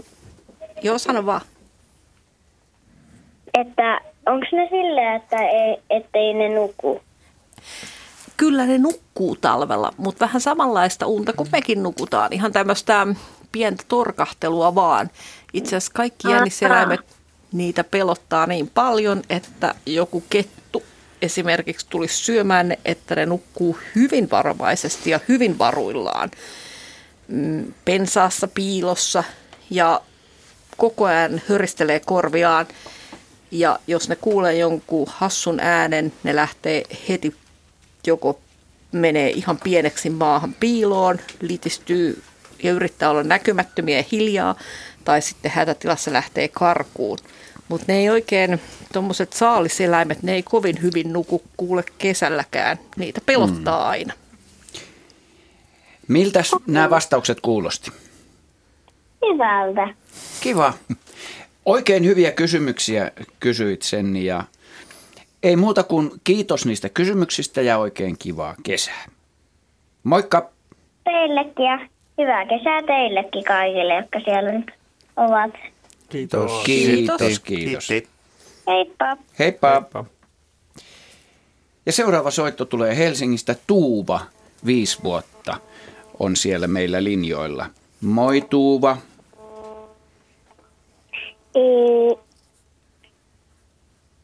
Joo. Ootko siellä Tuuva? Moi. Moi. Mitä haluat kysyä? Miten voikukat voi kasvaa yhteen? Joo. Oot sä nähnyt Tuuva voikukkia? On. Joo, ja semmoisia, mitkä on kasvanut niin kuin yhteen niin, että lähteekö ne yhdestä varresta ja sitten siellä on kaksi kukkaa päässä? Joo. Joo. Se ei ole mikään ihan tavallinen näky. Ei se. Ei ole tavallinen näky, mutta nyt siinä oikeastaan kyse hieman toisenlaisesta asiasta, että se voikuukaan kukkavana onkin haljennut kahtia. Eli siinä on tullut joku vaurio siinä kehittyvän kukinnon kärjessä ja jostakin syystä se on mennyt kahteen osaan, josta kumpikin on jatkanut omaa elämänsä ja kehittäneet kaksihaaraisen kukan. Ja se on hyvin harvinaista yhteen. Kasvaminen on hyvin harvinaista noin lyhytikäisillä kasveilla, niin kuin voi kukakin on, että se elää kuitenkin vain yhden kesän. Puut voi kasvaa joskus yhteen, mutta sekin on harvinaista. Eli se on haljennut se voi kukaan kukkavarsi kukkavana. Eli se on joku siis se on niin kuin vaurioitunut se jossain on vaurioitunut vaiheessa. tavalla tai toisella. Siinä on muitakin syitä on olemassa. Selittäminen on vähän hankalaa, mutta joskus on tämmöisiä laakavarsia kasveilla ja tämmöinen voi myöskin haaroa. Joo. Ja ne voi aiheuttaa tämmöiset pienet oliot, joita kutsutaan fytoplasmoiksi, jotka ovat bakteerin kaltaisia pieniä olioita. Fytoplasma. Miltä se kuulostaa Tuuva? No mä, Hyvältä. kyllä. niin mustakin. Eli, Tota, niin, eli ei ole kasvanut yhteen, vaan se on haljennut, haaronnut. Anteeksi, mä en kuullut. Eli ei ole kasvanut yhteen, vaan se on haaronnut. Joo, se on haaron. Haluatko Tuuva vielä jatkaa kysymystä tai, tai kertoa jotain voikukista? Ei. Ei. Ei tarvitsekaan. Eli asia tuli, asia on pihvi, eli käsitelty nyt sitten, eikö niin? Ja nyt on voikukkien aika. Nyt on voikukkien aika. Kiitos soitosta Tuuva ja oikein kivaa kesää. Hyvää kesää. Moikka. Moikka. Ja ehkä on hyvä sanoa, kun voikukat nyt kukkii, että vaikka ne näyttää aika samanlaisilta, niin niitä on aika monta lajia. Suomessa ei taida montaa ihmistä olla, joka tuntee voikukat Ei. lajilleen. Jos sanoisin, että niitä on kolme ihmistä ja nyt on 400-500 lajia. Joo. Tuuva ei nyt ole enää linjoilla. Eli, joo, Ei me lähdetä kaikkia näitä lajeja tässä mietiskelemään. Ö, otetaan nyt ainakin seuraava soittaja, että meidän täytyisi käsitellä nämä jossain vaiheessa nämä kuvalliset kaksi muuta kysymystä. Mutta Lotta Espoosta, tervetuloa mukaan luontoiltaan. Moi. Moi. Mitäs kuuluu? Hyvää. Kiva. Mitä sä haluat kysyä meiltä? Että miksi sudet on niin pelättyjä eläimiä? Joo. Onko sulla, saanko mä kysyä tähän nyt sitten alkuun, että, että o, miksi sä keksit tämmöisen kysymyksen? Oletko sä nähnyt susia itse? En, mutta ne on niinku tällä hetkellä niinku mun lempieläimiä, kun se vaihtuu vähän väliä, mutta että sudet on nyt silleen kivoja. Wow. Mikä niissä susissa sua nyt kiinnostaa tällä hetkellä? No, kun se on silleen, se on tosi koiramainen Mm-hmm. ja koiratkin on kivoja, Mm-hmm. niin sitten voi ajatella, että susi on niin kuin huntelo saksanpainen koira. Että se on vähän niin kuin melkein sama asia, koska sudet on kuulemma lähtenyt koirista, mutta siis toisinpäin. Mm, joo, joo. Mutta että ne on silleen kivoja. Joo. Hyvä, hyvä, hyvä. Täällä taustalla ei ulvo kukaan meistä täällä studiossa, vaan tämä on sude, oikeita sudeulvontaa tuolta arkistojen kätköistä. Tota, Heidi varmaan kertoo vähän sudesta. Mm. Miksi, ne, miksi no, ne on niin pelottavia Niin. ihmiselle? No mä luulen, että tähän on semmoisia historiallisia syitä ehkä eniten. Susia on ensinnäkin ollut paljon enemmän joitain satoja vuosia sitten. Oikeastaan vasta 1800-luvun alussa sudet alkoi sitten todenteolla niin kovasti vähenemään. Niin että ja sen jälkeen niitä on vainottu aika kovasti ja susimäärät on aika, miten mä sanoisin, alas ajettu. Ja i- ihmiset pelkäsivät ennen vanhaan susia ehkä juuri siksi, että ne söi niiden karjaa. Ja siihen aikaan ei ollutkaan sellaisia hyviä navettoja kuin nykyään ja karjaa pidettiin paljon metsissä ja ulkona. Ja sitten kävi sellaisia vahinkoja tietysti, että kun niitä susia oli paljon, niin ne söivät myös karjaa. Ja siihen aikaan myös lapset paimensivat karjaa ulkona siellä metsissä ja pelättiin ehkä niiden lasten puolesta, ettei niille lapsille kävisi mitään. Ja sitten Suomessa on kerrottu tarinoita aika kauan, satoja vuosia siitä, että joskus olisi käynyt niin, että susi olisi lapsen syönyt. Mm, Näistä tiedetään hyvin vähän, ne on kaikki tarinoita. Ja tota, mutta sellaisia tarinoita on vähän joka paikassa ja eihän se nyt ole mahdotonta siinä mielessä, että susi on iso ja vahva eläin ja ihmisen kokoinen saalis ei olisi sille mahdotonta. Mutta tällä hetkellä meillä on Suomessa 30 tai 40 susilaumaa, jotka on aika, miten mä sanoisin, ei edes kauhean isolukuisia, niin että niitä olisi paljon siellä laumassa. Ja susien pääruokaa kyllä oikeasti on ö, peurat ja hirvet, ja niitä ne tuolla metsissä kyllä jahtaavat. Ja sitten jos niillä menee vähän huonommin, tai ne ei sellaista isoa saalista etenkään yksin saa kiinni, niin sitten ne voi syödä jäniksiä ja vaikka kettujakin. Ja mm. oikeastaan melkein mitä tahansa, mitä ne kiinni saa. Mutta mä luulen, että se pelko johtuu niistä historiallisista syistä ja niistä tarinoista, koska oikeasti mun mielestä susista ei kyllä juuri ihmisille vaivaa ja vaaraa ole. Niin, mutta tässä niin kuin Lotta, sä oot ihan oikealla jäljellä siinä, että se jotenkin tota, se on mielenkiintoinen kysymys. Miksi susi ihmisissä edelleen herättää niin paljon pelkoa? Jos me ajatellaan, miten vähän niin kuin kerroit, niin ihminen on joutunut kuitenkaan mm. suden, Niin, suoraan suden kynsiin. Sen mä ymmärrän, että sitten jos on kotieläimistä kysymys ja tälleen lampaita tai noita. Se koira varmaan nyt on se suurin ongelma tällä Niin. hetkellä. Niin. Että Niin. Sudet, Mm, sudet se- ei tee eroa niin kuin tavallaan koiran ja itsensä välille, vaan ne katsoo suoraan, että kun susi on reviirieläin, niin se, se poistaa kilpailijat Se sekä, ihan, sekä muut lähilajien yksilöt että, että sitten se on koirat. ihan totta, että, että, että sudet voivat syödä koiria ja metsästystilanteessakin niin voi käydä. Mutta se, että susia pelätään, niin siihen ei varmaan ole syynä se, että ne joskus syö jonkun koiran. Hmm.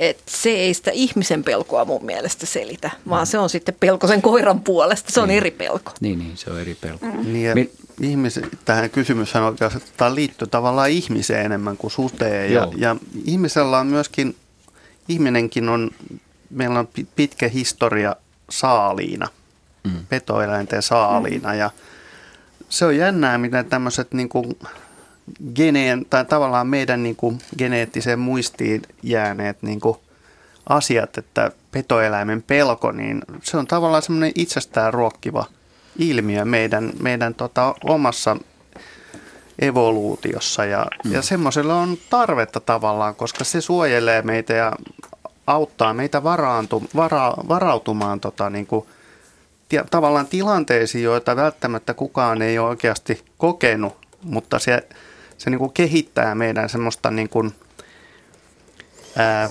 varautumispotentiaalia. Me tavallaan mietitään tämmöistä mahdollista ongelmaa, jotta me voitaisiin sitten jotenkin järkevällä tavalla reagoida semmoiseen tilanteeseen, jos semmoinen tulisi.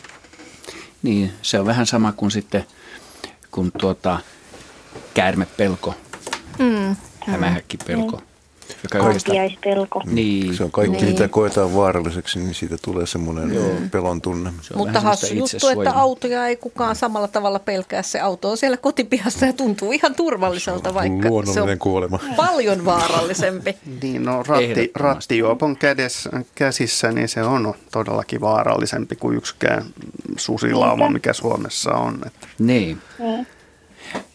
Ja, ja petoeläinhän hyökkää tai se, jos sitä ärsyttää. Että jos sä oot ärsyttämättä sitä, niin ei se sitten suhun hyökkää. Mutta jos sä alat ärsyttää sitä, niin silloinhan se sitten kokee sellaisen uhan, että nyt toi yrittää uhkata mua.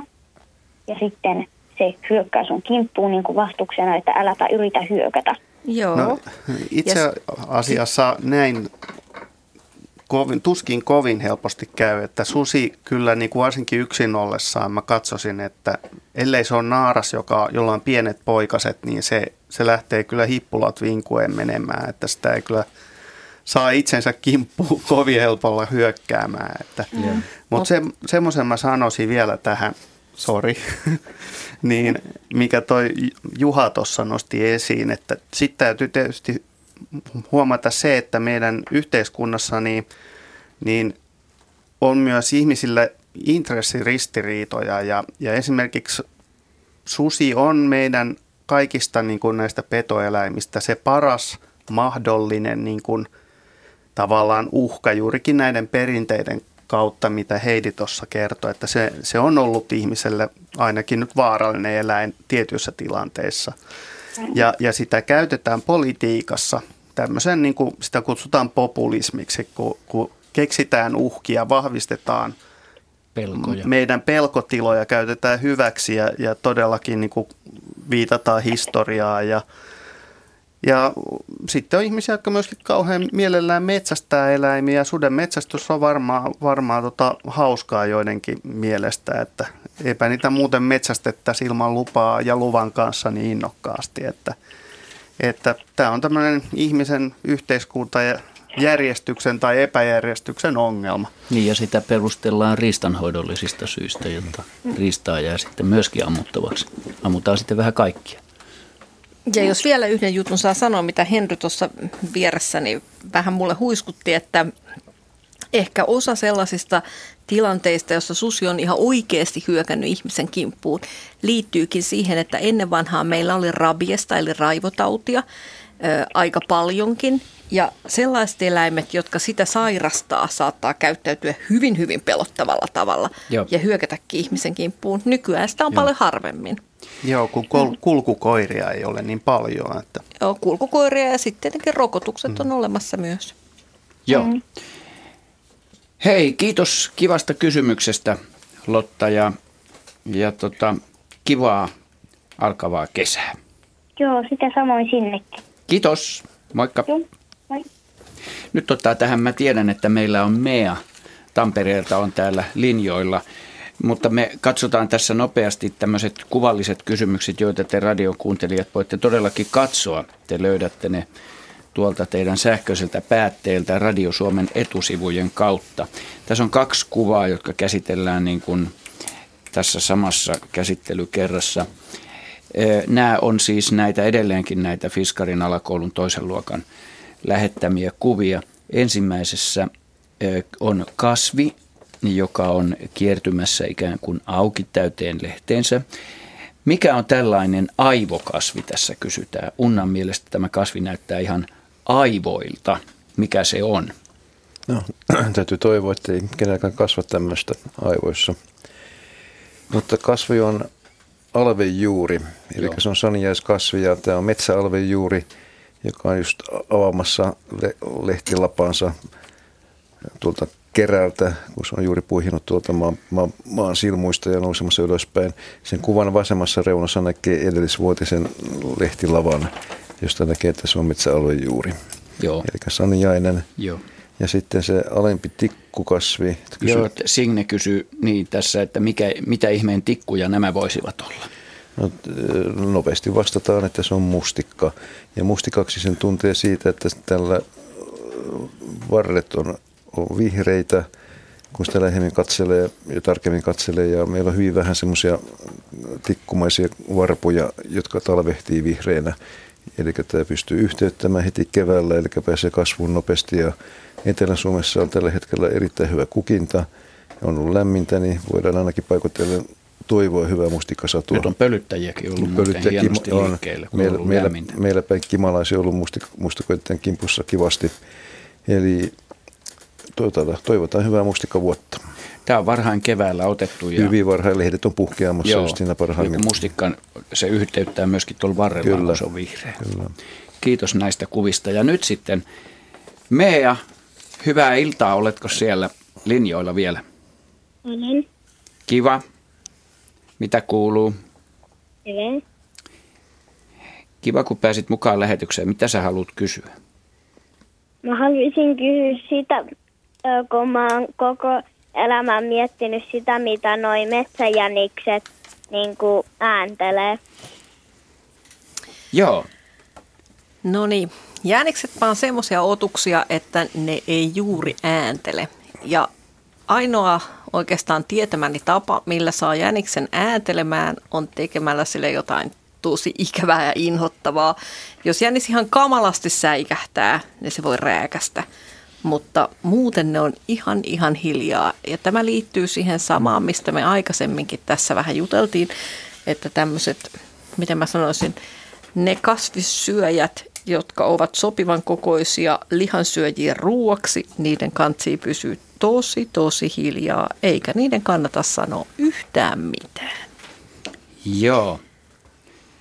Tota niin, mä en muista, että mä olisin koskaan kuullut jänikseltä mitään niin kuin ääntä. Paitsi, että kun se lähtee juoksemaan jollain hiekkatiellä, niin pikkusen voi kuulla semmoista askelta rapinaa. Oletko sä meidän kuullut jäniksen koskaan ääntelevän? En. Niin, mutta mm-hmm. eikö, eikö metsässä kannatakin ne ja retkellä liikkuu hiljaa? Joo. Joo. Ja aika ovella Jekku voidaan kertoa, että sellaisiakin myydään semmoisia jänispillejä, josta tulee jäniksen ääntä. Ai. Ja semmoisella voi houkutella vaikka ketun paikalle, koska kun jänis rääkäsee – niin aika monet muut saalistajat kiinnostuvat kyllä asiasta.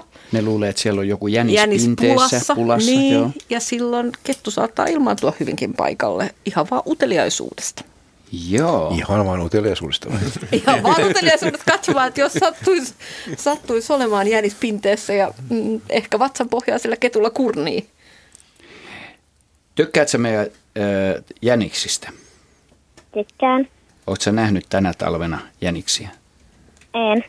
Aha, no oli kiva rupatella tästäkin aiheesta. Hei, mutta tota niin, kiva kun pääsit soittamaan. Oliko vastaus tyydyttävä? Joo. Hyvä. Ei muuta kuin kivaa kesää meidän. Kiitos. Moi, moikka. Moi. Joo. Ja meillä on joku linjoilla siellä, eikö niin? Täällä on, täällä on luontoilta Kuka siellä? Paulus, Morjens. Mistä päin soitat? Valtimolta. Okei. Mitäs haluat kysyä meiltä? Miten etanat lisääntyy ja mikä on Suomen is- ja kuinka iso on Suomen isoin etana? Joo. Etanat munii. Ja ne on siitä jänniä otuksia, että kaikki etanat munii. Hmm. Koska ne on niin sanotusti, tota noin, niin niitä sanotaan kaksineuvoisiksi. Siis samassa yksilössä on sekä, sekä tyttö että poika. Eli se on aika jännä juttu sinänsä. Ja ne tota, suurimmat etanat Suomessa on näitä ukkoetanoita. Ne on reilusti yli 10 senttisiä, oikein muhkeita. Ne voi olla hyvinkin eri värisiä. Niitä on hyvin mustia ja sitten on siellä harmaan kirjavia ja osa on jopa melkein valkoisia. Joo. Niillä on aika iso se värivaihtelu, mutta ukkoetana on se Suomen suurin etana. Onko sä nähnyt etanoita jo tänä kesänä, On. keväänä? Joo. Se niin, Kuinka isoja etanoita sä oot nähnyt? No isoin etana on semmonen, semmonen, semmonen sormenpituinen, jonka on nähnyt. Niin. Joo, Se oliko se musta vai ruskea vai vaaleampi? Se oli, sem, se oli semmonen keltainen, se, se oli semmonen keltainen. Joo. Joo. Se voi olla hyvin semmoinen kel- kellertävä tai ruskehtavakin se ukkoetana. Missä se oli, kun sä näit sen? Se oli meidän kesämökin siinä ran, rantasa saunahan siinä eessä. Mm, ne viihtyy tämmöisissä Joo. kosteissa paikoissa, koska etanoille on aika tärkeää, Siinä oli ne ihan lähellä se lampi. Joo, niille on tärkeää, että ne on, tota, on jotain kosteita kasvillisuutta, ettei ne kuivu ja sitten myöskin tämmöistä varjosaa paikkaa, ettei ne joudu ihan auringonpaisteeseen. Joo. Ja, ja se voi, sanoksi, että se voi kasvaa jopa 20 senttiä pitkäksi. Se voi olla jopa 20 senttiä, kun se venyttää itsensä Niin. oikein pitkäksi. Niin. Niin ja syksyisin ne käy sitten sienessä niin kuin mekin. Niin, ne käy järsimässä sieneen. Isojakin reikiä. Jossain muuten oli tuosta Espanjan siruetanasta, eli myös tämmöinen suurikokoinen vieraslaji, mikä on tullut Suomeen ruskehtava kaveri, että sen, sen niin kuin päivävauhti voi olla noin 50 metriä. Et kun puhutaan, että kuinka hidas se on, niin 50 metriä on aika pitkä. Etanalle varsinkin. Mutta sitten tämä Su- Suomen vallotus tai miten etanat liikkuu paikasta toiseen, niin ne liikkuu ihmisen mukana multakuormien mukana. Niin nimenomaan että, ne munat. Niin. Ne etanoiden munat, kun multaa siirretään paikasta toiseen, niin siinä siirtyy etanoita munina samalla. Joo. Kiitos kysymyksestä ja, ja tota, ei muuta kuin oikein kivaa alkavaa kesää. Kiitos. Kiitti, moi. Heippa. Ja sitten meillä on seuraavana vuorossa Otso. Morjes Otso, soitatko Tampereelta? Joo. Mitä Otso kuuluu tänä iltana? Hyvä. Hyvä. Mitä sä haluat nyt meiltä kysyä? Kiva, kun pääsit soittamaan. Mm. Niin, no on sellainen kysymys, että mikä oli maailman ensimmäinen eläinlaji? No nyt, Otso, tuli semmoinen kysymys, että tätä ei ole kukaan kysynyt koskaan aikaisemmin. Mm, mulla ei ainakaan tule heti mieleen, mitä mikä maailman ensimmäinen eläinlaji. Onko sulla, miten sä keksit kysyä tämmöisen näin hienon kysymyksen? En mä tiedä, mulla tuli se vaan jotenkin mieleen. Joo, hyvä. Täällä näytetään nyt miettivän oikein. Tässä voi Otso mennä nyt koko tämä loppu 20 minuuttia ennen kuin me löydetään vastaus.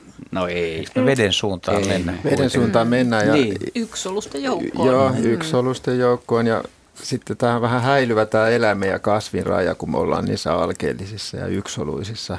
Mutta johonkinhan se laitetaan, että mihinkä se... Ky- joo, kyllä. Mutta jos ajattelet jotain tohvelieläintä tai jotain mm. semmoista, niin... Ja sitten nämä syanobakteerit, oliko ne eläimiä, tai onko ne eläimiä vai kasveja? Mm, tosi Jos ne on eläimiä, ne on kyllä ensimmäisiä eläimiä, eli mm. nämä alkeelliset sinilevät, joita suurin piirtein ensimmäisenä ilmestyi maailman meriin. Mutta miten Siis se, tota, elävinä olioina ylipäätään. mikä se on se viimeisin nyt sitten se määritelmä, että vai onko se edelleenkin häilyvä se, mikä katsotaan sitten? Niin Kyllä se on vähän epämääräinen niin. veteen piirretty raja, että mikä halutaan laskea eläimeksi. Että se on enemmänkin tämmöinen valinta- ja päätöskysymys, mikä luetaan eläinkuntaan. Mm. Mm. Nyt jos otetaan mittariksi vaikka se, että pystyy liikkumaan omin avoin aktiiviseksi, niin silloin tilanne muuttuu jo hyvin paljon. Että puhutaan niin eläimistä, jotka syövät aktiivisesti, liikkuvat aktiivisesti, niin tullaan jo aika paljon lähemmäksi tätä päivää. Ollaan siltikin hyvin vanhoissa ajoissa mm. vielä. Niin varmaan jotkut tämmöiset ameban tyyppiset yksholuset mm. oliot on niitä vanhimpia eläimiä sitten tässä mielessä ajattelee. No sanotaanko me tämä nyt Otsolle sitten vastaukseksi? Ei meillä ei varmaan oikeita vastausta ole. Ne on yksisoluisia otuksia, mutta niistä ei ole varmaan oikein jäänyt kauheasti jälkiä myöskään. Et me voidaan tehdä näitä niin. päätelmiä oikeastaan vaan sen perusteella, mitä meillä on nyt. Että onhan meillä hyvin, hyvin alkeellisia akritarkkeja ja vaikka mitä, mutta... Joo, akrekari. Eiku Akre Tarkkeja. Akre Tarkke on Akre Kari oli muusikko Tampereella. Mutta voidaan sanoa, että noin 500 se. miljoonaa vuotta sitten oli tämmöisiä liikkuvia eläimiä kuitenkin olemassa, että hyvin kauan sitten. Ja ne on ollut tämmöisiä merisulki, merisulkia, medusoja ja sienieläimiä. Ja kun on, puhutaan, niin monisolusia jo. Kun puhutaan niin, monisoluisista. Mm. Mutta entäs jos, jos, mitäs Otso, jos kysyttäisiin, että mikä on ensimmäinen nisäkäs, mitä sit vastattaisiin? Ensimmäiset nisäkkäät on ehkä muistuttaneet nykyisiä päästäisiä tai jotain sen tapasta. Ne on ollut jonkun sortin tämmöisiä hyönteissyöjän, hyönteissyöjiä, jotka on kiipeilleet sitten äh, hyvin pian. Ilmeisesti silloin on saattanut olla vielä dinosauruksia. Ja, ja ne on pieninä, pieninä kipitelleet jossain äh, saniaismetsien rungoilla ja etsineet sieltä hyönteisiä suuhunsa. Ja ehkä ne on muistuttanut nykyisiä päästäisiä. Mm. No miltä Sotso tämä kuulosti tämä vastaus? No hyvältä. Joo. Mm, et ehkä semmoisia vähän niin kuin hiiren näköisiä otuksia, joilla on ollut pienet terävät hampaat. Niin. Niin.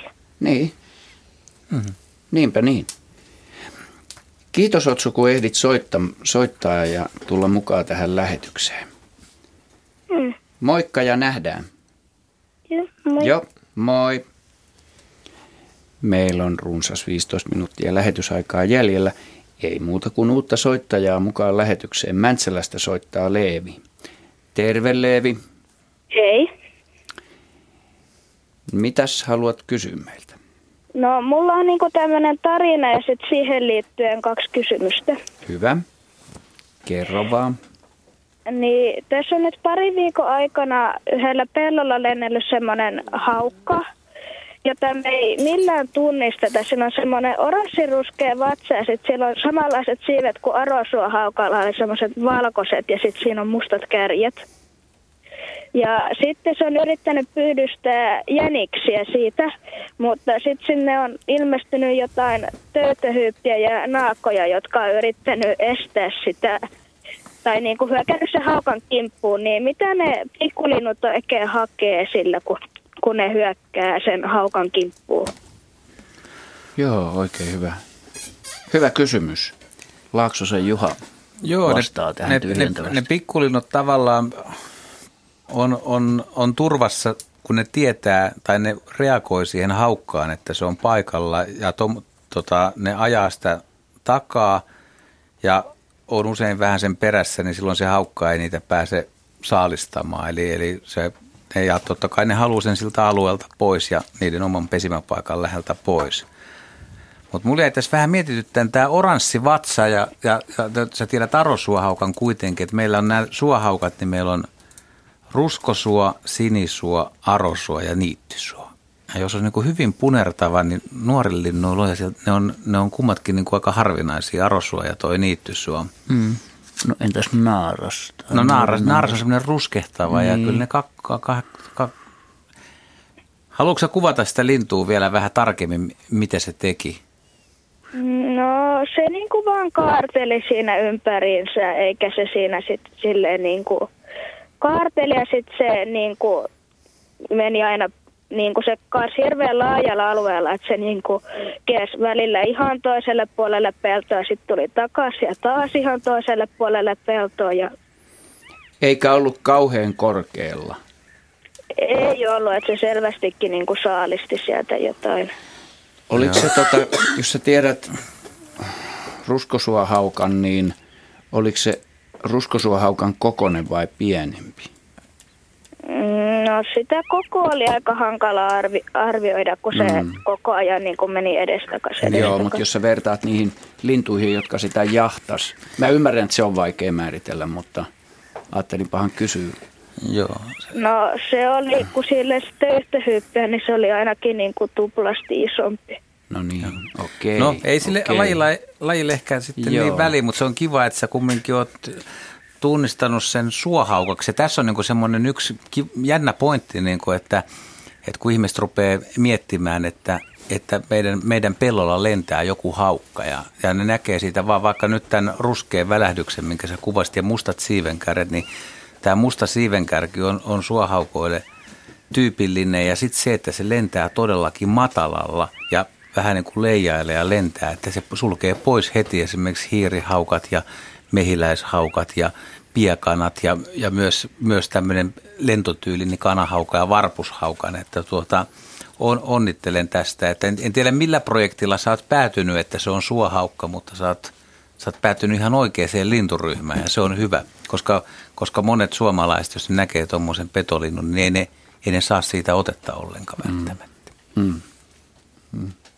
Joo, niin mä mietin, että kun sillä oli valkoiset siivet ja mustat siiven kädet, niin voisiko se esimerkiksi olla vaikka toisen suohaukan ja niin suohaukan risteemä tai joku semmoinen. No se, se, se menee vähän sillä lailla, että siellä on näitä koiraslinnut, eli, eli nämä, jotka muuttuu siis niittysuohaukalle ja sinisuohaukalle ja arosuohaukallakin sinertävän vaaleiksi yleisväriltään, niin ne, ne, jotka on viime vuonna ja jopa vielä toissa vuonnakin syntynyt, niin ne ei ole saavuttanut sitä sulkasatoa, sitä väriä, että niillä on vielä ruskeita nuoruuspuvun höyheniä siellä mukana. Ne tekee siitä vähän kirjavaa ja ne näyttää ruskealta, että se ei ole vielä tämmöinen jos sä katsot kirjasta, niin siellä, siellä on usein vaan kuvattu tämmöinen vanha herra, mikä on, mikä on täydessä puvussa jo tämmöisenä harmaan sinisenä. Ja sitten on naaras, eli rouva, rouvahaukka, mikä on ruskea. Mutta siellä on näiden välisiä muotoja, eli se, se, se nuori koiras, viime vuonna syntynyt koiraslintu voi olla vielä aika lailla niin kuin naaraan näköinen. Ja se hämää siinä. Joo. Mm. Mutta siis tota, nämä suohaukat, niin nämä syö myyriä ja hiiriä ja pikkunisäkkäitä. Ne voi ottaa pikkulinnuja, sammakoit, matelioita, linnun poikasi eläimiä, mutta se on ihan tyypillistä, että siinä, siinä muut linnut ajaa kuitenkin niitä pois, vaikka, vaikka se tilanne vaikuttaa. No esimerkiksi samalla lailla kuin varikset lähtee kanahaukan perään, niin se, se näyttää joskus vähän siltä, että kannattaakohan siihen lähteä, että jos se kanahaukka kääntyy, niin se ottaa sen variksen, mutta ne silti, silti tekee sitä. Ja kun niillä on se näköyhteys siihen, niin ne on tavallaan turvasta. Monen, monen linnun se saalistaminen perustuu kuitenkin yllätykseen, että se saalis, minkä se ottaa, niin se ei tahdo nähdä sitä. Tai sitten on niin, kuin niin ylivertainen saalistaja, että se vaan ottaa sen. Joo. Joo. Miltäs Leivi kuulosti tämä vastaus? Hyvältä. Kiva juttu. Hei, kivoja linturetkiä ja kivoja havaintoja tälle keväälle sulle vielä. Kiva, kun pääsit mukaan ja soitit. Joo, kiitos vastauksesta. Kiitos itsellesi. Heippa. Heippa. Kymmenen minuuttia on lähetysaikaa meillä vielä jäljellä ja ei muuta kuin otetaan vaan seuraava soittaja. Kivasti tulee soittoja. Jaakko on seuraava soittaja. Morjens Jaakko. Moi. Mistä päin sä soittelet? Lohjalta. Hyvä, ei siis kaukaakaan täältä, missä me ollaan Pasilan studiossa. Mitä haluat kysyä? No meillä on tuolla pihalla kaksi linnunpönttöä. Toisessa on talitintti. Toisessa pöntössä on mielenkiintoinen juttu. Mm-hmm. Siinä käy vuoroperään talitintti ja kirjosiappu. Onkohan niillä yhteiset poikaset vai hoitaako ne molempia poikasia yhdessä? Jaa, siis ne käy siellä, käy siellä vuoron perään. Joo. Mielenkiintoinen havainto. Niin. Siinä on varmaan käynnissä semmoinen tilanne, että talitiainen on jo ehtinyt aloittaa pesimisen ja, ja se voi olla, että silloin munat voi olla jopa ensimmäinen poikanenkin kuoriutunut, mutta Talitiainen on siis aloittanut pesinnä ja se on talvehtinut täällä, joten se on ollut etulyöntiasemassa. Se on varannut sen pöntön ja nyt joku aika sitten niin kirjosiapot on kotiutunut Afrikan matkaltaan. Ne talvehtii siellä ja tulee. Ja kirjosiapot jostain syystä haluaa nimenomaan tämmöisen, käy kurkkimassa ensinnäkin näihin tintinpönttöihin, koska ne sillä perusteella pystyy päättelemään, että mikä on hyvä pesimaa-alue. Ja jostain syystä ne saattaa ihastua samaan pönttöön ja yrittää vallata sitä toiselta lajilta, jopa talitiaiselta, useimmiten sinitiaiselta. Ja mä veikkaan, että se on semmoinen tilanne, että siinä on kirjosieppo, joka on vähän kiinnostunut siitä, mutta jos se pesintä on pitkälle, niin kyllä se talitiainen sen pöntön pitää. Ne ei risteydy, eli ne ei, ne ei niin kuin yhdessä siinä rupea huolehtimaan ja hoitamaan poikasia. Mutta joissain tapauksissa se kirjosieppo sitten pystyy valtaamaankin sen pöntön, että se ottaa se ja pesi itse, itse siinä sitten. Montaks päivää Jaakko sä oot nähnyt, että ne käy siinä yhtä aikaa? Kuukauden melkein. Kuukauden? Kuukauden. Sitten on aika aikainen. Mikäs päivä tänään? No kyllä ensimmäiset kirjosiepot tulee. Joo, Tuli mutta ne on kuukauden käynyt sitä samaa pönttöä, että luulisit, että jompikumpi luovuttaa. Onko mm. teillä enemmän pönttöä kuin ne kaksi pönttöä siinä pihapiirissä? Viekö ne ruokaa sinne? Vastaat nyt ensin siihen, onko teillä useampi pönttö siinä? Ei. Ei, okei. Tämäkin selittää, selittää sitä. Ja sitten toi Jaskan kysymys, että viekö ne ruokaa sinne? Eli siis hyönteisiä nokassa. Nokassa. Ootko huomannut semmoista? En ole huomannut. Joo, mutta jos ne on jo kuukauden päivän, päivät ollut siinä, voihan olla, että siinä on toinen kirjosieppo tullut sitten, että siinä on niinku sitä tsekkausta, mutta kyllähän nyt mutta jos siinä ei ole muuta pönttöä, niin, niin. se kirjoseppo se voi olla, että se laulaa pönttöä. ja silloin on koko ajan siinä niin. Niin kuin yritys ja sillä voi, olla, voi sillä kuitenkin olla joku toinen kolo, mutta se mm. vaan nyt pyörii siinä ja Sehän on kirjoseppolle tyypillistä, että jos on useampikin pönttö pihapiirissä, niin kyllä se käy niitä. Kyllä se käy katsomassa niitä, mutta se tali, talitiainen on aika vahva, vahva kaveri, että ei se, kun monissa kirjoissa aikoinaan kerrottiin, ja tämmöisiä tarinoita kerrotaan, että kun kirjoseppo tulee, niin se vaan nappaa siitä tintiltä pöntön, niin ei se mene ihan sillä lailla, että Joo. Se, kyllä se tintti on aika kova puolustamaankin. On, on joo. Hyvä, meillä rupeaa lähetysaika pikkuhiljaa tässä, tässä äh, loppumaan. Kiitos Jaakko soitosta ja jatka sitä tilanteen seuraamista, niin kiva, kiva. näet sitten mihin se johtaa, että kumpi siihen sitten, kum, kumman poikaset sieltä sitten loppujen lopuksi tulee. Joo. Kiitos Kiva. vastauksesta. Kiitti kun soitit. Moi. Moi. Kuusi minuuttia tasan on lähetysaikaa. Ehditään yksi soitto ottaa vielä. Parikkalasta meille soittaa viisivuotias Lumi. Moi, Moi. Lumi. Moi. Mitä? Täällä Lumi. Täällä on Luontoilta ja Pirkka-Pekka. Moi. Moi. Mitäs kuuluu? Ihan hyvä. Eikö se ole kiva, kun on näin lämmintä? Joo. Mitäs sä haluat meiltä kysyä? Että, että lähteekö nuo linnut pois ukkosesta? Okei, hyvä kysymys. Ja kun tulee ukkonen, niin meneekö ne piiloon? piiloon? Niin. Se on hyvä, se on mielenkiintoinen kysymys. Niin. Kun tulee tota ukkosrintama tai kova saderintama, niin siis linnut yllättävän hyvin tietää sen jo vähän ennen kuin me ihmisetkin. Eli niillä on kyky aistia ilmanpaineen muutosta ja sitten kun tulee sade tai kova ukkonen, niin kyllähän ne piiloutuu sadetta, sadetta lehvästön lehtien alle piiloon ja voi olla, että jotain lintuja vähän tuommoinen ukkonen ja pauket taivaalla, varsinkin nuoria lintuja kesällä, kun semmoinen ensimmäinen ukkos, niiden elämän ensimmäinen ukkonen tulee, niin kyllä se varmaan vähän säpsäyttää, että mitä tässä tapahtuu, mutta ne vanhemmat linnut ei kyllä sitä enää sitten pelkää. Mm. Tykkäät sä lumiukkosesta?